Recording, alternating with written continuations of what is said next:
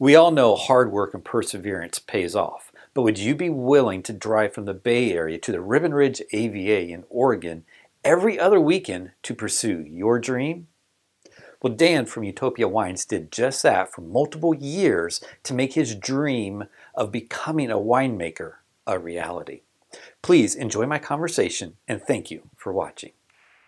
Dan, thank you so much for being here today. Not being here today. Thank you for your time today. I really appreciate it. Thanks, AJ. It's a pleasure. Yeah, I, you know, it was interesting. You know, I walked, uh, I woke up this morning, and there was like a little bit of snow on the ground, and I was like, oh my goodness, I'm not sure uh, what it's going to be like up here on Ribbon Ridge this morning. Yeah, we were getting a light dusting earlier, and I thought it might turn into something more, but right. so far it really hasn't. We've got hit with some really cool temperatures this week after we had that beautiful weather. Oh man! For like two weeks almost, we had a uh, like a February thaw. Yeah, it was there, nice. and it was great. But uh, I'm actually really glad that we're getting some hard freeze this week because it's really good for the vines. Yeah, make them stress out a little bit. Yeah, keep them dormant. Yes. Yeah. Yes. All right. Shall I pour us a little bit of wine? That'd be great. Okay, great. I remember last year when I came up here, you were just coming out of the out of the vineyard you know you're walking up and uh, you're doing some work out there. And so how you know how are things looking this year? And you know pruning i assume is all done and everything? We're we're done. We finished last week. We got everything tied down and uh, we've even flailed our brush.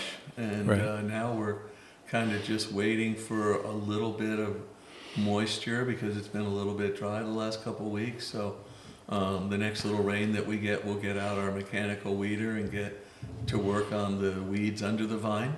The timing has to be just right for the in terms of the soil moisture for it to work really well. Right. And so we'll get that started. But I mean, essentially, we're ready to go. We're, we're kind of waiting on bud break right now. That's awesome. Yeah. That's yeah. awesome. Well, cheers. Yeah. spring. I always love spring. Yes. So again, you know, feel free to comment on it if you want to. There's zero pressure. It's it's all completely up to you.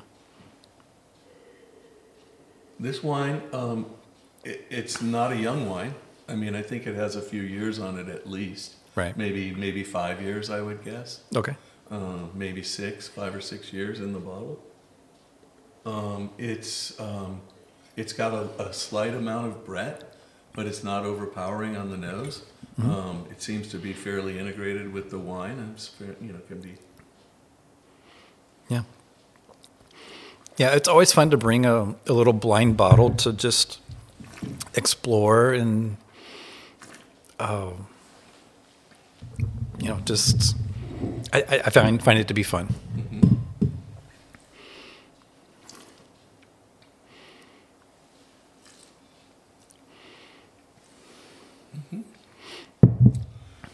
Yeah. Interesting.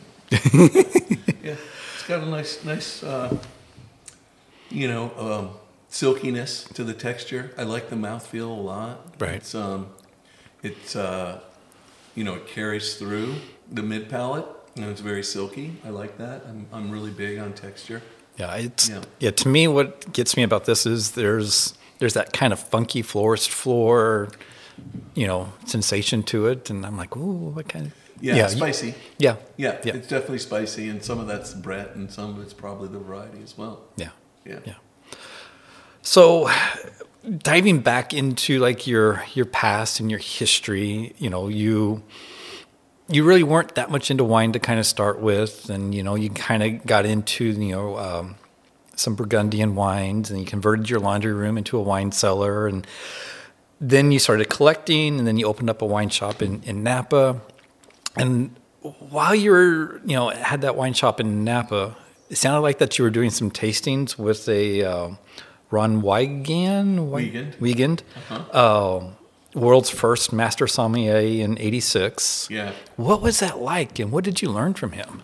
Well, I learned quite a bit, and, and by the way, I'm impressed. You know a little bit about the history, so you obviously did your homework there. I um, try. Yeah, so I, I actually started as a collector in my 20s, and um, after a few years, I, I had a pretty big cellar, uh, and I decided to get licensed and uh, and start a, wine business in Napa. I was essentially uh, an import export business there, and right. through that, um, business, um, the affiliations with the up and coming winemakers and the other some of the other folks in Napa like Ronn and Peter Marks, you know, to be a name dropper. Um, I, I, was able to hone my palate. So I, I, learned a lot about, you know, how to evaluate wines and, you know, what um, the experts considered, you know, the, the differences between a good wine and a great wine and how to really focus on that and understand the template that they're using in their mind when they're evaluating wines and I, there was a point where I was tasting two to three hundred wines a week there for you know ten years. So wow. um, you, you, get you get pretty good at it, you know. And right. uh, I have um, a number of you know stacks of comp books of tasting notes that I collected over the year that I wrote. So um, you, when you're writing it down, you you you know you develop a vocabulary for it and you really get a deeper understanding of it and then you develop that template in your mind so when you're tasting a wine you almost get like a 3d image of the wine in your mind and, and it really helps you to understand the wine and even the winemaking process and um, you know the characteristics of the varieties and, and right. helps you eliminate you know what it isn't and you know like a blind tasting like today and right. coming around to what it actually is yeah no it's interesting so tasting about 70 uh, 70 wines a day, right? If you're looking at like at two or 300 a week. Yeah. How, I, I, when I, I did, I was a, a wine judge for the McMinnville wine uh, competition yeah, in yeah. 2020. Right. And my palate, I mean, was just, it was yeah. gone. Yeah, you know, after a hundred, and I'm like, I don't can't imagine doing that every day. When people hear that, you know, they think, "Wow, you're you're so lucky." You know. no. and it, they don't understand that it's really work, you know. It is. And that you're spitting all of that wine. I mean, otherwise you'd be unconscious after 10 or 15 of them, you know. Of course. Um, even a small taste. So, um, you know, the way that I learned to do it was to rest, you know, in between, drink water, eat a little bread, make sure that you're spitting. Right. But to take even a minute's rest in between the wines, you know, let your palate recover but yeah, I mean the tannins build up on your palate. It becomes it becomes more and more difficult. But with practice, you know, if I'm tasting, let's say I tasted, you know, hundred wines right. that day, right? Um, then ten of them are going to stand out to me typically, um, and those are the right. ones that I'm going to want to get a hold, you know, purchase, of course, and use in my business. You know, right. so you're kind of some of them you can eliminate pretty quickly. You know, if they're just not what you want um, then then you can move on fairly quickly. Yeah, no, and, and that's a totally different perspective than trying to judge the wine and be like, oh, what is it? Right, right because you're like, eh, not good, eh, yeah. not good. Eh, oh, that one's good. Yeah. Yeah. Okay. Yeah. That because I remember even like the next day after judging, I was like, no, I I, I don't. I like tasting anything was just awful. I mean, yeah. just just normal food. And I'm like, no, I, I, I want this to go away, and it just wasn't. It wasn't going away. Yeah, yeah, no, it's it's real work. You know, even in the winery, you know, when tasting the barrels and stuff, right. trying to figure out the lots, which I usually start around June. Wines are completely finished; they've had time in the barrel. Um, they're they're pretty close to what they're going to be. I mean, I'm at, they're at a stage where where I can tell, you know, what they're going to be in the bottle pretty much and I'll start tasting the barrels to determine the final blends. I mean, I'll taste each barrel a half a dozen times, you know, over over the period of the summer, to and to get ready for a fall bottling. Right. And um, you know, that's you know, taste 30, 40 barrels each time, and you know, two or three days in a row to get right. making my notes and everything. So. Um, that can be that, that could, you know people really think that's fun but it's not really you know uh, no it, it's it, real work it, it really is yeah. yeah yeah, no, it, it's hard to. I mean, it's not not fun, but but it's but it, it is work. It is serious work, and um, right. I would much rather you know just take a nice bottle and go to lunch than to sit there and taste thirty or forty or more barrels right. to try to determine my final blends. That is very stressful. It, it is. There's yeah. and when you take the bottle to lunch, it's like oh, no yeah, pressure, no, no stress. Thank that's you. That's what wine's all about. Right. Know? Exactly. Yeah. Um, in looking back again over your history, there looked like there was um, that you had a label called La Course. Lacoste was my partner's label. Oh, okay. In, Napa. Okay. Uh-huh. I thought I thought it was yours, so I couldn't find hardly anything about it. So I'm like, I, I need more information. Yeah. Okay. Yeah, my partner um, Bruce Scotland. Okay. uh, um, in my import export wine business there, and one of the original was going to be one of the original founders of Utopia, um, but he went off and did a brand called Highlands, and he's still there in Napa now. It's Howell Mountain Fruit. Right. His good friend Mike Beatty, who owns Beatty Ranch Vineyard on Howell Mountain, or did at least, um, as far as I know, still does. Right. Um, and uh, and so he's making cat some really nice cab and uh, Zinfandel wines from there. Very nice. Yeah. Yeah. Well, thank you. I was just that always had been kind of nugging at me or tugging at me. I Yeah. was just like, I, I can't find any information. It was just it was difficult. So thank you. You're welcome. You were in Napa, and then you ended up here in Oregon. Why why did you come up to Oregon? Um, because I wanted to own the land and make world class Pinot Noir and Chardonnay. Okay. So being in Napa, you know, prime vineyard land in Napa, um, unless you're a corporate entity or if you were born in the lucky gene pool or, or somehow got very wealthy, um, that's you know it's not going to happen. So Okay. um, yeah, it was mainly because I knew number one that I couldn't afford to land in Napa. Number two, this was going to become the next Napa, and uh, it was really a once in a lifetime opportunity, maybe once in many lifetimes opportunity to get in on the ground floor of the next thing in the wine world in North America. Right. And it was like, well, whatever I have to do to make that a reality, let's let's do it. You know, and I spent two years searching for the ideal spot, which led me to this place when I came to look at the farm below, which was for sale, Right. which is was not a vineyard at the time back in 2000. And um, when I got there, I was like, well, this is okay, but that's the spot right there up the hill. And it was a horse property, and I haven't cut down a single tree here. It was completely cleared. It's all south facing. It's 500 feet down to about 480, so very gently sloped. I mean, it's ideal pretty much in every way. Right. There was a small ranch house there, so I drove up and knocked on the door, and the owner was home, and he ended up selling it to me uh, on the spot. It- yeah, and if I remember correctly, you uh, had a conversation with your wife saying, "I'm only going to go look, Yeah. and I'm not going to buy." Yeah, But you ended up buying. right. What was that conversation like when you got home? Well, that was interesting. you know, um, first of all, I mean, I think most people that do something like that, where you're going to pretty much uproot your whole family, so life they've known their entire lives, take them away from their schools and their friends, and you know, your wife and her friends and all of that to pursue your dream Right. right, um, would probably say the same thing, you know, as as what happened to me, which was nobody really thought it was a good idea. Okay, in my family, they were like, "You did what? You, you, you, want- you do what?" And I said, "Well, don't worry, it's just bare land right now, and Right. it's going to take years." To develop it, but eventually, I want you to understand that I'm going to want to move there, and we're Right. going to, and that's what you know is going to become my full time career, and you guys are going to love it. Trust me. Right. And it was seven years before we finished building our new home here Right. and moving here, and it still wasn't enough time for them to get adjusted. Well, yeah, no, and I was, I was going to iterate that it wasn't an immediate thing because No. you bought it, and then like two years later, you planted vines, Right. and then a couple years after that was your first harvest, and then Three you like, to be precise. yeah, began. and then you finally, you know, made the trek up here. So it was, Right. I mean, the year that, um, and I was still working my day job in tech all that time while I was developing this, and I still had my import export business in Napa.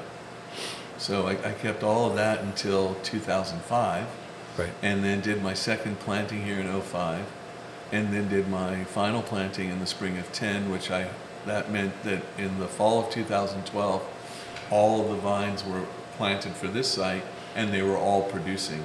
In that September, I left my day job and started becoming a full-time winemaker at that time. wow, that's, and I was going to ask, like, what what were those transition years like? I mean, I'm sure that you're, you know, you're working your tech job, you know, during the day, and then like probably getting on a plane Friday afternoon to come up here on the weekends. I mean, is that how it was? I or? was actually driving up here every other every other week. I'd come every other week, and Right. I'd, and I'd drive. You know, Friday, get here late Friday night, uh, work Saturday and most of the day Sunday, and then drive back um, Sunday night. I do that every other week. I did that for like five years.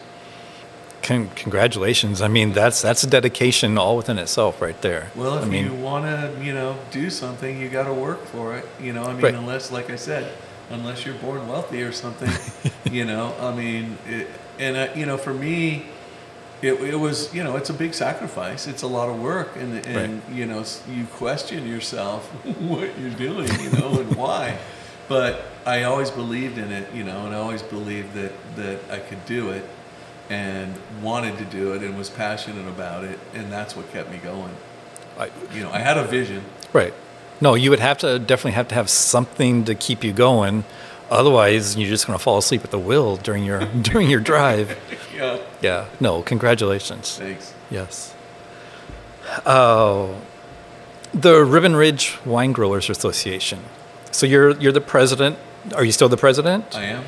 And I know that you were talking about uh, being herbicide free and trying to move everybody toward Yeah. uh, biodynamic farming. hmm How is that going?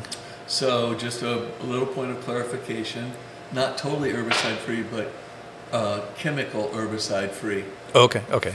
Sorry. And uh, um, so, organic or biodynamic Okay. um, are the are the terms, right? So, Right. it's probably half the vineyards in Oregon. I'm just guessing now. You know, um, are still farmed conventionally, right? Um, Right. So they're using uh, glyphosates and they're using systemic, uh, you know, chemicals. Um, and there's you know there's good reason for that. You know, you get higher yields and you have less labor costs and and all those things. Some people think farming organic is less expensive, but really it's it's more expensive if you're a small vineyard because you're doing a lot more stuff by hand, and you're also um, so you're paying the labor costs, which have continued to rise every year. Um, you have to deal with that, and then the products aren't as long lasting. Organic products are not as long lasting um, in the vineyard as um, as the synthetic products, Right. and so you have to do things more often. Um, so in, in and they're expensive. So in the long run, it's more costly to do it that way, but it absolutely makes a better product. We don't do uh, much intervention in the winery. I mean, we're literally none most of the time, Right. um, other than adding small amounts of sulfites to keep the wine, you know, bacteria free. Um, but other than that, we're not really. We're just using the grapes, and so you know, farming to perfection by hand is what we do every year in order to get the best fruit that has uh, you know the right characteristics in terms of its you know makeup so that we can make good wine without a lot of intervention and that's why estate wines are almost always the most valuable Of course. Of course. So, are you giving any thought of trying to convert to biodynamic here on the so estate? um yeah i mean i think about stuff like that all the time Right. um we're i mean they're very similar in a lot of respects organic to biodynamic um, biodynamic is an ancient method of farming that goes by, by the phases of the moon right. um, and it um, has you know some weird incantations that you do in the vineyard, and it um, y- uses you know like like um, cow shit or sheep. Right. There, there- there's yeah. There's a bunch of recipes that you can. stuff your cow horns and bury them in the spring. So um, we don't do that. Um, so I probably won't do that. But Okay. um, but we do if if there's any you know we test our, our plant tissues every year and we test our soils every third year at a minimum.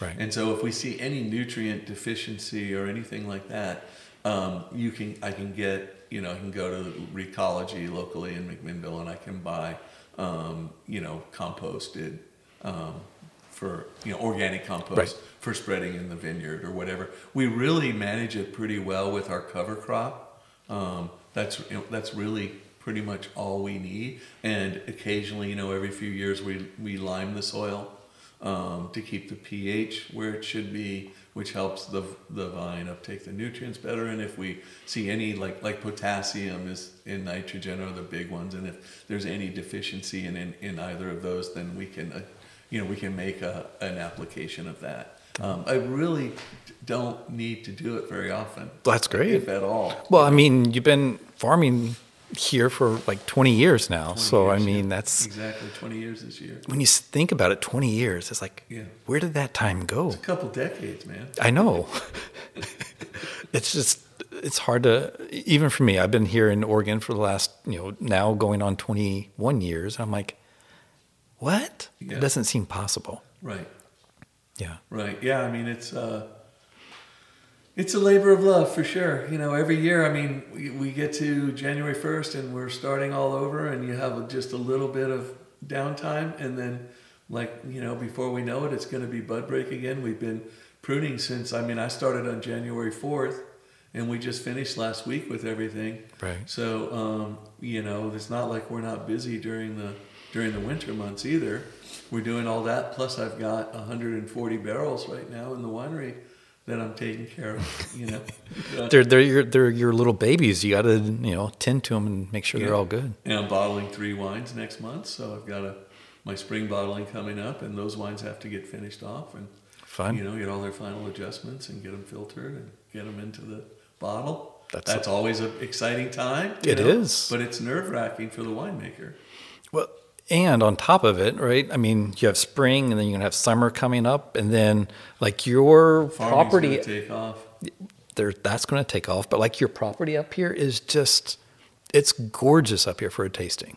Yeah, thanks. I mean, um, we really want people to just come and have a relaxed, comfortable atmosphere, you know, and they can be interested in wine or they can just relax or whatever. But, you know, I'm usually here, um, especially on the weekends, to Right. talk to the people if they want to learn about viticultural or winemaking. Or, you know, I give private tours and we do private tastings. And otherwise, you can just come and hang out on the patio or the deck or the, or the picnic area and, you know, have a glass or a bottle, enjoy a picnic and uh, play some bocce ball or Ex- some cornhole and, and Exactly. just hang out. You know, I mean, it just is, it's really just to make it comfortable and relaxed, you know, for people. And and Where they feel safe. right, and I hopefully this year, um, you know, I, I know in years past that you've had like OMSI out here to do like a. Are you going to be able to do that again this Mm-hmm. yeah, year? we were even able to do it during uh, during uh, 2020. Nice. When we had all the shutdowns and stuff, we just modified the approach. But yeah, we're, it's going to be actually July 30th. We've already got the date set, weather permitting. Right. Um, and then Portland Opera will be here on August 27th again. Um, and we did a Shakespeare play in the vineyard last year. I would like to do that again. Unfortunately, with COVID, um, some of the companies have, have not been able to hold together um, with all the you know with all the challenges. Um, but uh, hopefully, if we start to come out of things this year, which we all hope we are, I, I just heard this morning that um, Oregon is lifting its indoor mask mandate on March 19th. Oh, nice. So that you know, hopefully that holds up. Hopefully some um, new variant doesn't come along and you know mess us up again. yeah. But um, but yeah, I, I think you know we have the tools. You know, we're better managing it. They're learning more about the virus all the time. So Yeah. um, I think I think we're hopefully get back to some sense of normalcy this year. I'm really looking forward to having a, a more normal summer and and really just you know getting back to life and in the vineyard and everything without all the all the you know uh, down Oh. all the you know all the Right, right. negative news and everything. Yeah, yeah, no, it's. It, I think you're you definitely you're not alone. Right. Right. I mean, everybody kind of wants that. Yeah, I mean, when the vaccines came out in 21 and everyone started getting vaccinated, you know, all the adults at least, you we really saw a surge in the tasting room visits. I can I mean, imagine. people really were coming up, and everyone, you know, everyone had that same sense of kind of, oh, thank God, you know, we're we're able to travel and we're able to go out and Right. you know experience life again. You know, so you really you really can sense that that's happening again right now. yeah, most definitely. Yeah. Speaking of kind of negative news, the the 2020 wildfires. Yeah. When when we talked last, it looked like it sounded like you'd done a bunch of research and that you had fa- found, you know, a method and a protocol that was appropriate to, you know, look at smoke taint and everything was looking really, really good when we talked last time. Yeah, so um, for for my fruit here, AJ, we didn't have any ill effects from the smoke, and that was primarily because we didn't get any young smoke near the vineyard. The only thing we had was the haze that drifted in you know, seven to 10 days later after the fires that were more south and east of here. Right. And I mean, that led to poor air quality and everything, but it really didn't affect the vines. There was no ash associated with that. Right. Um, and so I did have a client who was out near the Santiam fire, which was a big one, and his fruit was damaged and it was rejected by a larger winery that we had it sold to Right. for smoke taint specifically. And um, I had it brought up to my winery, and I made a it was Pinot Gris, so it's a white wine. And um, with white wines, you know, you don't um, ferment them on the skins, and that's where the the volatile um, compounds are going to be in the skins mainly. And so if you if you're not fermenting on the skins, and if you don't press real hard, um, you shouldn't get too much of that, right? Right, These right. were really covered in ash, and Ooh. I did. There's a, a thing called a bucket test. So when the fruit came in, I just took some of the clusters and threw them in a bucket of water, and the, the water immediately turned ashen gray. So you could just see Oh. it. So we decided to put it through the line and rinse it all off and resort it into slotted bins, and then I rented some big fans. And we put them in the coolest spot in the winery, and we dried them off for 36 hours, and then we very gently pressed it, and then I treated the the uh, must with uh, what's called the Laffort protocol. Laffort is a French company and laboratory Okay. that has developed protocols for handling smoke taint. There's a bunch of them, you know, and they have a USA division. Okay. And um, there are a bunch of different labs that have been dealing with that for, you know, for the Californians and the Australians and stuff since about 2006. So, you know, there was quite a bit of research and work that's been done on it. And since I'm a winemaker, I wanted to treat the must because that's when we make adjustments prior to fermentation, if at all possible, as opposed to trying to filter it later, which, um, you know, based on what I had read, at least up to that point, had, um, you know, mixed results um, to where maybe some of those compounds could reappear in the wines later. So, um, so I was more of a fan of, of trying to develop a protocol for treating the must, and so that's what I did. I borrowed from several different protocols, and then added um, a step in the beginning and a step at the end of Right. my own to try and really, you know, cinch it for me. And um, we did that. And the wine, the wine seems to be fine. That's It's a nice great. little Pinot Gris, and you know, I learned something along the way, and now I've got a protocol for dealing with smoke taint. And then there's, you know, there's new products and new research every year, so it's not like you ever have it all figured out, Oh, especially no. with the little teeny tiny bit of experience that any of us have with smoke taint right now. Um, Right. We still have a lot to learn and stuff, but I'm glad I had that experience, and I'm glad I got to practice on somebody else's fruit. so, so it was a good Right, right, experience. right. It was a lot of work. I wouldn't want to do it, believe me, um, because it's it's it's um, you're. I mean, it was a lot of labor to to do it. It took a lot of effort, um, and uh, and I'm thankful that that we could do it and we got the results. But I definitely wouldn't want to have to do it again. Well, hopefully we don't have to. That's, yeah, I have a feeling it's probably not the last time, but hopefully, uh, you know, according to to our climatologist uh, from Linfield, well, formerly from Linfield, Greg Jones, um, we uh, that was a thousand year, you know, set of circumstances that that caused um, a lot of that, you know, Interesting. um, smoke and everything to, Right. to arrive here because of the way the winds were and stuff. Well, we'll, we'll, we'll keep our fingers crossed. Yeah. Right. Yeah. Yeah. So I, I'm, I'm sure when 2021 came around, there was no fires and you were able to bring in all this fruit. That had to be like a, oh, thank you. Well, you know, with the drought and everything, we were on pins and needles. You know, we were just waiting for the smoke to show up. You know, and fortunately, it did not. Right. And um, even though we had some rain in the middle of flowering, um, we still got a pretty good fruit set, and we got a decent crop, especially with our Pinot clones. And Chardonnay was still low, but but we we brought in. I was happier than I expected to be That's with great. the yield. So that was a really really nice um, bounce back from 2020, where the yields were way down, and then we had to deal with COVID and the fires and everything else. You know, Right. it was like the the the four horsemen or whatever, you know, the apocalypse. Right. No, it, it, it's nice to have um, um, a nice little sh- shiny rainbow at the end of the tunnel. It's like, oh, finally. Yeah, Yeah, yeah, yeah. So we're you know we're we're always cautiously optimistic when we're going into a growing season. And, Of course. You know, really critical times are going to be during flowering. Um, you know, in the second half of June, and then uh, into early July, depending on the weather, and then uh, and then in the fall, you know, seeing when the rains come or don't come, and you know if we have enough moisture, uh, uh, you know, to keep the vines going and, and get some additional hang time. You know, Right. those are those are the things that are really critical. You can go all year and everything can be fine. The last two weeks, Mother Nature can mess you up. You know, Right, like that- 2013 with the torrential Yeah. downpours, right? Yeah, but we accept that.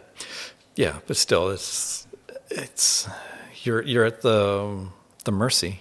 Yeah, I like. I mean, I don't. I shouldn't say it that way. I mean, I, I, I like the challenge of the of the more difficult years, and I think it focuses me more, and I end up making some of my best wines Right. in those years that are that are really standouts. You know, in those difficult um, vintages. Um, but yeah, I mean, I guess if I had my wish come true, I I'd wish for an ideal growing season every year. Of course, but that may not be as much fun then. Yeah, I mean, it would be less interesting for sure. Yeah, yeah. I remember talking to a uh, a winemaker that used to be in you know in California, and he's like, "Yeah, we know what the weather's going to do. It's just kind of boring." And I'm like, "He's like, that's why I like Oregon. It's never boring." Right. Yeah, Yeah, you get knocked out of the box pretty easy here, you know. Yeah. Um, with our cooler climate and the, the, you know, if you get early rains, you know, or whatever, you can, you know, or a late frost or whatever, which doesn't really happen too much in the Willamette Valley. I don't think it's ever happened, especially at 500 feet above elevation. We, we're a little bit insulated from that, but you never know because of the global weirding as far as the weather that's going on. We're getting some really weird Right. stuff. You know, we had 60s in February, which you know, right. definitely don't expect to see that. No. And now we're down in the 20s for the lows. You know, low 20s, even the teens. Right. No, it was. This It, week. yeah. No, it's been an interesting month. Yeah, so that's a pretty wild ride. It is. Yeah. You you kind of touched on you know the winery and whatnot. So that was that's like a new addition within the last couple years, and you have some more acreage. And what Yeah. what are your plans there? Yeah, so it's really exciting. So we have another uh, property that's um, up on Ribbon Ridge, but on the other side of the road from, from our current site. Um, and uh, it was forest, it was uh, agricultural forest land. And in 2019, I cleared 15 acres, and we've been prepping the ground and getting it all ready for planting. And um, we're going to plant this fall. I've already selected the clones and the rootstock, and we're we've already you know got the contract in place, and so we know we're going to get those Nice. vines in the fall.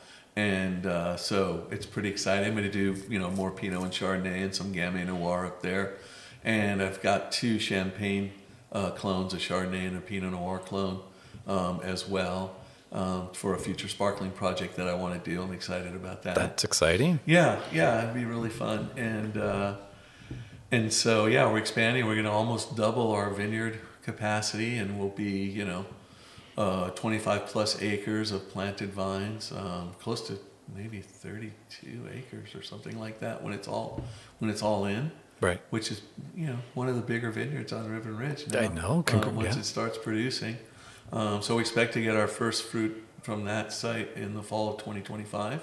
And you know the winery is already up and it's been running. I, I've been making wine there since the fall of 2019, and so um, it's it's just awesome. I mean, it's really it's so nice to have your own space. And Right. you know I've got a couple of small wineries that are making their wine there, and then I've got a couple custom crush clients that I'm making the wines for in addition to my stuff. So you know uh, plenty to do, and um, you know I. I uh, you know, I'm sure we're going to expand beyond that in Right. the future, and eventually, you know, in the three to five year plan, build a new tasting room up there so we can get everything in one spot up there, and then make this kind of the vineyard and uh, get the tasting room out of my backyard, and uh, Have some privacy. yeah, have a little more privacy, and be able to still, you know, use the property for weddings or you know special events or club events or whatever we may want to do, um, Right. but have the main focus for the public up there. That that would be nice. Yeah. I, I have to dive a little bit into the sparkling because I'm just a big sparkling guy. Um, are you gonna go method uh, tr- Yeah, traditional? gonna go full bore if we're gonna do it. We're gonna Right. do it right. Okay, so like a, a Blanc de Blanc and maybe like a Blanc de Noir. Or are you gonna do a blend or? Yeah. Oh yeah, absolutely. Yeah. okay. I mean the the fruit and the you know the growing seasons will dictate a little bit of what we do, especially in the beginning. but yeah, definitely Blanc de Blanc and Blanc de Noir. Um, that's definitely on the drawing board. Oh, that's so much fun. Really excited about yeah, it. Yeah, no, it's it's amazing to see all the sparkling programs just popping up all over the place. Yeah, and it's it's. Uh, I wasn't a judge for this year's Mac uh, wine competition, but I was a volunteer and I got to like listen in and like So the final two wines was a Pinot Gris and a sparkling, uh-huh. right? And I'm not a judge, so I can't like say anything. Right. But you know, um, it was asked. You know, you know, there was asked like, well, you know, what do y'all think? And the room was silent, and I'm like, the sparkling's got to win. Come on. oh, then I got hushed. I'm like, fine. Oh, but the Pinot Gris ended up winning out. Uh-huh. Oh, but it, it's so fun and fascinating. Yeah. Is it uh, so? You're sparkling. Are you kind of thinking like a members only kind of offering, or are you kind of like going to expand it out more for it to be a little bit bigger? I mean, we're we pretty much sell to our members anyway, so right. you know um, there'll be enough eventually to to you know put it on the website and stuff, so other people will have access to it. Right. In the beginning, when it's really small, you know, I'm sure that it's gonna, you know, it's one of those things where it's just gonna be really popular right off the bat. Of course, and uh, it will it will go it, it be pretty much allocated, you know, in the beginning. Right. But eventually, you know, yeah, we'll we'll do more, and you know, I can always. Uh, if it gets really popular, I can I can buy fruit from you know other growers and uh, make make more of it. Uh, but we're pretty much an estate winery, and you know, I'm not trying to get big. You know what I mean? Right. I just right. want to stay small and keep the you know the the whole ambiance of what we have. You know, and the mystique of just a small. You know, I I consider myself a vigneron. You know, I'm someone who makes wine from grapes that I grow myself, and so um, that's always been my passion. It's always been my vision for utopia. That is my utopia. Right. And so um, I don't really see it changing that much. You know, when we go from 3,000 to say 5,000 cases a year, we still manage that well, you know, with, with our small staff and crew, our family, right? right, right. Um, so, so yeah, I mean, I think we'll, we'll, we'll continue to keep our same model as we go forward. Yeah, no, I, I wouldn't imagine you changing a whole bunch. I mean, it's, uh, there's something. The word boutique comes to mind, right? But it's, right. it's much more personable here, right? And Thank it's you. that's it's really nice. Yeah, it's like I said earlier. You know, we don't sell wine as a beverage. We we sell it as an experience. Exactly. You know, and people want to come to wine country. They want a wine country experience. You know, I mean, that's what I want when I go to wine country. Of course. You know, it's what we all want. And so that's what we strive to give people. You know, come and see the vines, you know, where the grapes are grown for the wines that you're going to taste. Meet the winemaker and the vineyard manager, and right. you know, if you want, you can go as deep as you want, or you can just, you know, enjoy yourself, or relax, play some bocce ball and cornhole, or have a night, bring a picnic along, and um, just just have a great day out out in the vineyards. Yeah, that's the way it's supposed to be. I, I to me, that's really, you know, the most I can offer people. So I'm going to say the word legacy. Mm-hmm.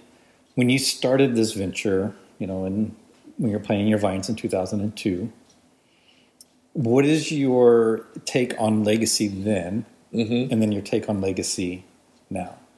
Um, it's um, it's. I mean, my my take then was that I wanted to have my children carry on you know, I mean, all parents, I think, want their children, especially something like a vineyard and a winery. Um, we want to continue and make that into a family tradition, right? Um, you know, over time, reality comes in, and um, you know, I have um, I have my oldest daughter who works for me full time, and is certainly capable, and I have one of my three son-in-laws who works for me full time. Um, my wife is the office manager. I'm the vineyard manager and winemaker. So, right. um, you know, it's a family operation today, and um, you know, um, we're going to see how it goes um, over the next several years and see if somebody really steps up and uh, takes over the helm. Right. Um, and you know, I'm I'm fairly optimistic that uh, between um, my full time family employees that they will, Right. but uh, you know, the only time will tell. Um, I don't, you know, I'm I'm the one that's the most passionate about it today, but they have gained passion over the years and they understand it, you know, what it takes now. So that's the only hesitation is seeing how much work it is and what it really takes, you know, to to pull it off if you really want to keep that model. So I'm still I'm still like I said optimistic that that we will pass it on. That's certainly still my goal. That's that's awesome. It's Yeah. to be able to have that to pass it along for Yeah. generations. I mean, that's just it's it comes from a special place in your heart, and it just means so much more. It's irreplaceable. It is. Yeah. it very much is. Yeah. The uh, the Oregon wine community. Mm-hmm. I always try to bring out a story or 2 Mm-hmm. you know, of something that stood out to you that somebody else in the wine community kind of like did for you or that you've done for them. Do you have any any stories just off the top of your head? Well, I mean, the Oregon wine community is pretty tight knit. I mean, it's like family, you know. I mean, it's as close to family without being family, I think, for an industry that you're going to find. Um, and we all, I mean, we, obviously it's grown a lot, you know, but 20 years ago, we pretty much knew everyone. And today, we still know most everyone. And we still, um, at least pre COVID and now post COVID, we still get together on a fairly regular basis, you know. Um, and hopefully that's going to come back the way that it was in the past now that we're getting over the virus. So um, there are, you know, many, many examples. I mean, part of what we do as a community is we give back to our community. I mean, there's just so many examples of that, you know, Right. to the to the laborers, you know, to the farm workers, you know, with with uh, AHIVOY and um, you know the the different programs that have been going on forever, you know, where we're providing health care and housing, Right. you know, um, which is a benefit to us too to take care of the workers, obviously, but but it's also a benefit to them. And then, you know, sponsoring OMSI and Portland Opera and Oregon Ballet and the cultural aspects to me is, you know, a way. It's one of my buttons that you know I like to push, you know, and it's a way to really give back to the community as a whole. But then all the little things, all the school wine auctions and um, community centers, and I mean, it literally goes on year round. You know, um, where we're where we're constantly giving back to each other, and then as far as each other, I mean, on Ribbon Ridge, we're all neighbors. We all um, pull together, and we would give each other the shirt off our back um, during the growing season. And I've had times when my sprayer has broke down, and it's going to rain the following day, and I'm only halfway done with my spray, and I really have to finish it that day. And I've called my neighbor, and no matter what he's doing, he drops everything. He brings his sprayer over, and I get to finish my job. Or at harvest, someone calls me and they need, you know, they need some more picking bins, or they need, um, they need a tank, you know, because that's always an issue is capacity in a winery, you know, and um, and that always is. It's like, yeah, I'll be there, you know, in 30 minutes or whatever. You know, it's always an instant yes. Um, and that is really special. Um, and then once the wine gets bottled, it's every man for himself. You know? But up to that Right. point, Right. you know, we are we have each other's back, and um, and we you know we get a good intrinsic you know benefit from helping our neighbors. You know, it feels good to reach out to the community and to help people. You know, I mean, it's one of the best feelings that you can get in life. I think. It, it is. You know, so we all benefit from it. You know, we all realize that. Yeah, and you know maybe it's it's part of maybe this kind of the spirit of Oregon as well. I remember you telling me a story. I think it was uh, Harvest 2020, Mm-hmm. and uh, like like your axle went out on your truck Oh. or something, right? And then a stranger was driving up Ribbon Ridge, had a big old flatbed. Yeah. And he was like, "Hey, you, you know," and he just helped you out, and you put on, you know, he, Yeah, yeah. It literally was uh, one of my neighbors that I had not met. Well, it, it was an employee of one of my neighbors Right. who I, I'd met the neighbor, but I had not met the employee. And um, my um, my truck, my 1993 Dodge Farm pickup truck that I used to haul my grapes with my little trailer, the mile and a half up the road to get to the winery from the vineyard, um, had a leak, and that leak um, caused the trans. It was transmission fluid, and it all leaked out as I was pulling out with a full load, and I still had several loads that I needed to come back and run up, and um, it just died. So um, I jumped in my other um, vehicle and uh, drove up to the winery and let everyone know, hey, I got to find a trailer. So, you know, everybody take a break. I'll be back in a little while. And as I came out of the winery, I noticed this um, three ton, or sorry, th- like Ford 350 hauling this giant, you know, trailer and it was empty. Right. And it looked like they had just unloaded it. oh my goodness. And it was right there, and I drove up. I introduced myself to the guy, and I said, "Hey, I'm really in a bind. Is there any way I could get you to help me?" Because I really didn't know what I was going to do.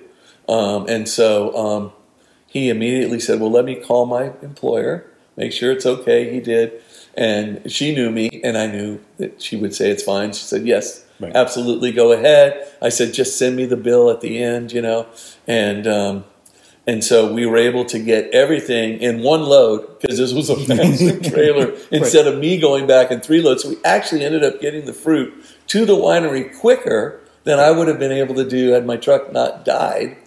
And um, and she never sent me a bill. right. And I believe like you, You know? gave the, the, the Yeah. employee like a big old bottle, like a magnum. Yeah, yeah. Gave him a Magnum to enjoy, you know, that evening, and uh, told him come out anytime. And Yeah. um, yeah, but it was, you know, it's just one of those many, many stories that, and you know, when things happen, you know, somebody has your back. Yeah. And it's amazing. It really is. It really is. Yeah, I mean, and we don't just talk the talk, you know. No. We walk the walk, and I mean, think about it. They were in the middle of their own harvest. Right. You know, you can't get a more stressful time. You No, know, no. for a winemaker than No. harvest. No, you you can't. know, or or a busier time. Right. And they, you know, and they had had a, I'm sure, a very long day because this was at the end of the day. It was twilight, Right. and uh, and he came down and uh, you know I I loaded it up and um, he waited over all the time to load everything up and to haul it up and to unload it. You know, Right. so It- it, it it was time. it was a couple hours at least. Right. Yeah, Wow. yeah, Would you consider wine art? absolutely. Okay. Yeah. Yeah. I mean, the winemaker, you know, is going to have an immense effect on the finished product. Um, you know, the idea is to start with good fruit. If usually, if you like the fruit, then you're going to like the wine. Right. But I mean, there are so many decisions that you have to make along the way um, that are going to impact. I mean, right from the beginning of farming that growing season to when you actually pick the fruit, because that's going to fix the fruit. You know, so that's part of the winemaking is those decisions, and then getting in the winery and everything that you need to do um, in order to see that um, wine all the way through the process. You know, and bad things can happen anywhere along the way. So right. you know, you really have to you really have to have um, you know you have to have the basics, but you have to you have to have the experience and the know how to be able to react um, instantly. You know, um, whenever whenever anything comes up, and know in you know varying circumstances what is the right decision that you're not going to see the effect of for maybe two years. That's hard. Yeah, yeah, It's so hard. right. Yeah. I have some rapid fire questions for you. All right. Uh, who is your favorite favorite artist to listen to during harvest?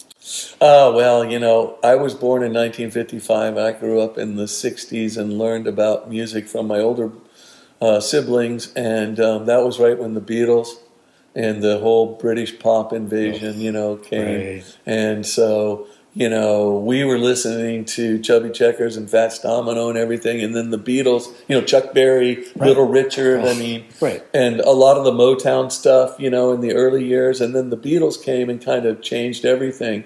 Um, and so I'm a big fan of the Beatles, but also, you know, soft rock from that 60s, 70s era. I mean, that's what I really like. I mean, I like almost any music, you know. Um, I like classic country, I like jazz a lot Right. you know, classic jazz, modern jazz, you name it. I mean, I, I really dig music, you know. Um, but yeah, I mean, my favorite is definitely soft Nice. rock from the '60s and '70s. Yeah, no, it's it's it's that era of time in music is just It's phenomenal. it really is. Yeah. yeah. Uh, what is your favorite indulgent food? Uh, red meat. There you go. Yeah, yeah. I mean, for indulging, yeah. I mean, Right. you know, um, I, I'm not a huge dessert person. I like ice cream. That's my one failing. Um, and I and I love. You know, we're very blessed to have the small farms out here, and um, be able to get fresh meat and produce and things like that. So just basic, really good ingredients to make a really good meal. But we get carried away. We'll get some live Maine lobster and some steaks from the local farms and, and do our, our own version of surf and turf out here. We also get a lot of, uh, you know, salmon uh, from our friends that fish and stuff. And so we're, we eat a lot of the Northwest salmon and drink a lot of Oregon Pinot with it. That sounds awful. Yeah, it is. If you could choose a superpower, what would it be? Wow. Um, I guess um, maybe being able to see into the future. That would be nice. Yeah, Yeah. Uh, your harvest notes are they digital or handwritten? they're handwritten. Okay. Uh, favorite superhero? Uh, Superman. Okay. And what's the last book that you read? The last book I read was. Um, that's a good question. It was. Uh, it's not the last book I read, but it's the one that comes to mind right now, which was the uh, trilogy around Catching Fire, because my my daughter and I um, trade books. Oh, and that was one she picked. Okay. So I read that, but I mostly read um, research. Understandably. That's where I, I, spend a lot of my time. All right. Well, should I uh, reveal the wine? Uh, yeah, right. yeah. Let me, uh,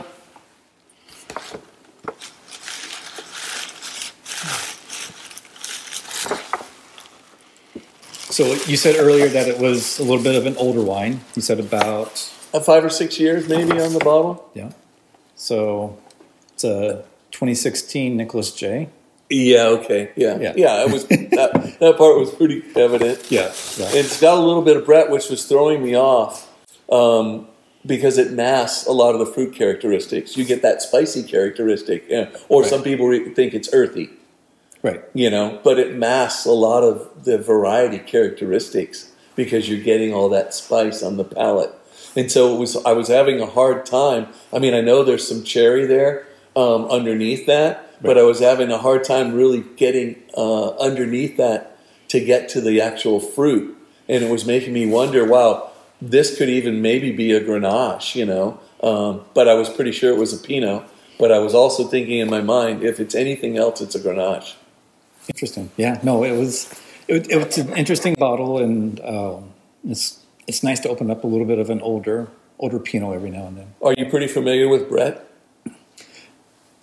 Ish. Brettanomyces cinerea, right, Right. is the scientific name, and Brett for short. And it is a non-Saccharomyces yeast strain that it acts as a wine spoilage mechanism. However, so UC Davis produces, you know, the aroma wheel. Maybe you've Right. seen that. Right. Well, they produce one for Brett. Okay. They have a Brett wheel. Oh, okay. um, and uh, and that's relatively new, maybe in the last five or ten years. And um, they have there are two types of Brett. There's Type Three, which is more of a medicinal kind of sourish. Um, they they say um, horsehair Okay. or or chicken shit or you know um, you know not pleasant things, right? Right, right. Um, but um, cat piss stuff like that, right? Right, right. It's like well, I don't know how that tastes, but whatever. Yeah, no, um, but then there's Brett Four, which is supposedly quote unquote the good kind of Brett. That is more the spicy, earthy characteristics that we're seeing with this wine. Okay. But yeah, if you ever want to learn about Brett, UC Davis website, they have that. I will have to Yeah. take, take a look. It's interesting, but it um, you find it a lot in Rhone varieties, the French Rhone varieties. Mm-hmm. It's almost always there, um, especially if it's a five or six year old bottle like this. Right. You're almost always going to get Brett, um, and so I always try to drink those wines younger to avoid the Brett because to me as a winemaker, Brett is a fault. You know, even though I could easily drink this wine, Right. and enjoy it um, with the right piece of meat or something, um, that's fine. But it's always going to be in the back of my mind. It's going to have that That that, fault. fault. Right. Yeah. That's Yeah. in- interesting. Yeah. yeah. No, thank you so much. Yeah. Yeah. Well, that's all the questions that I have. I really appreciate your time.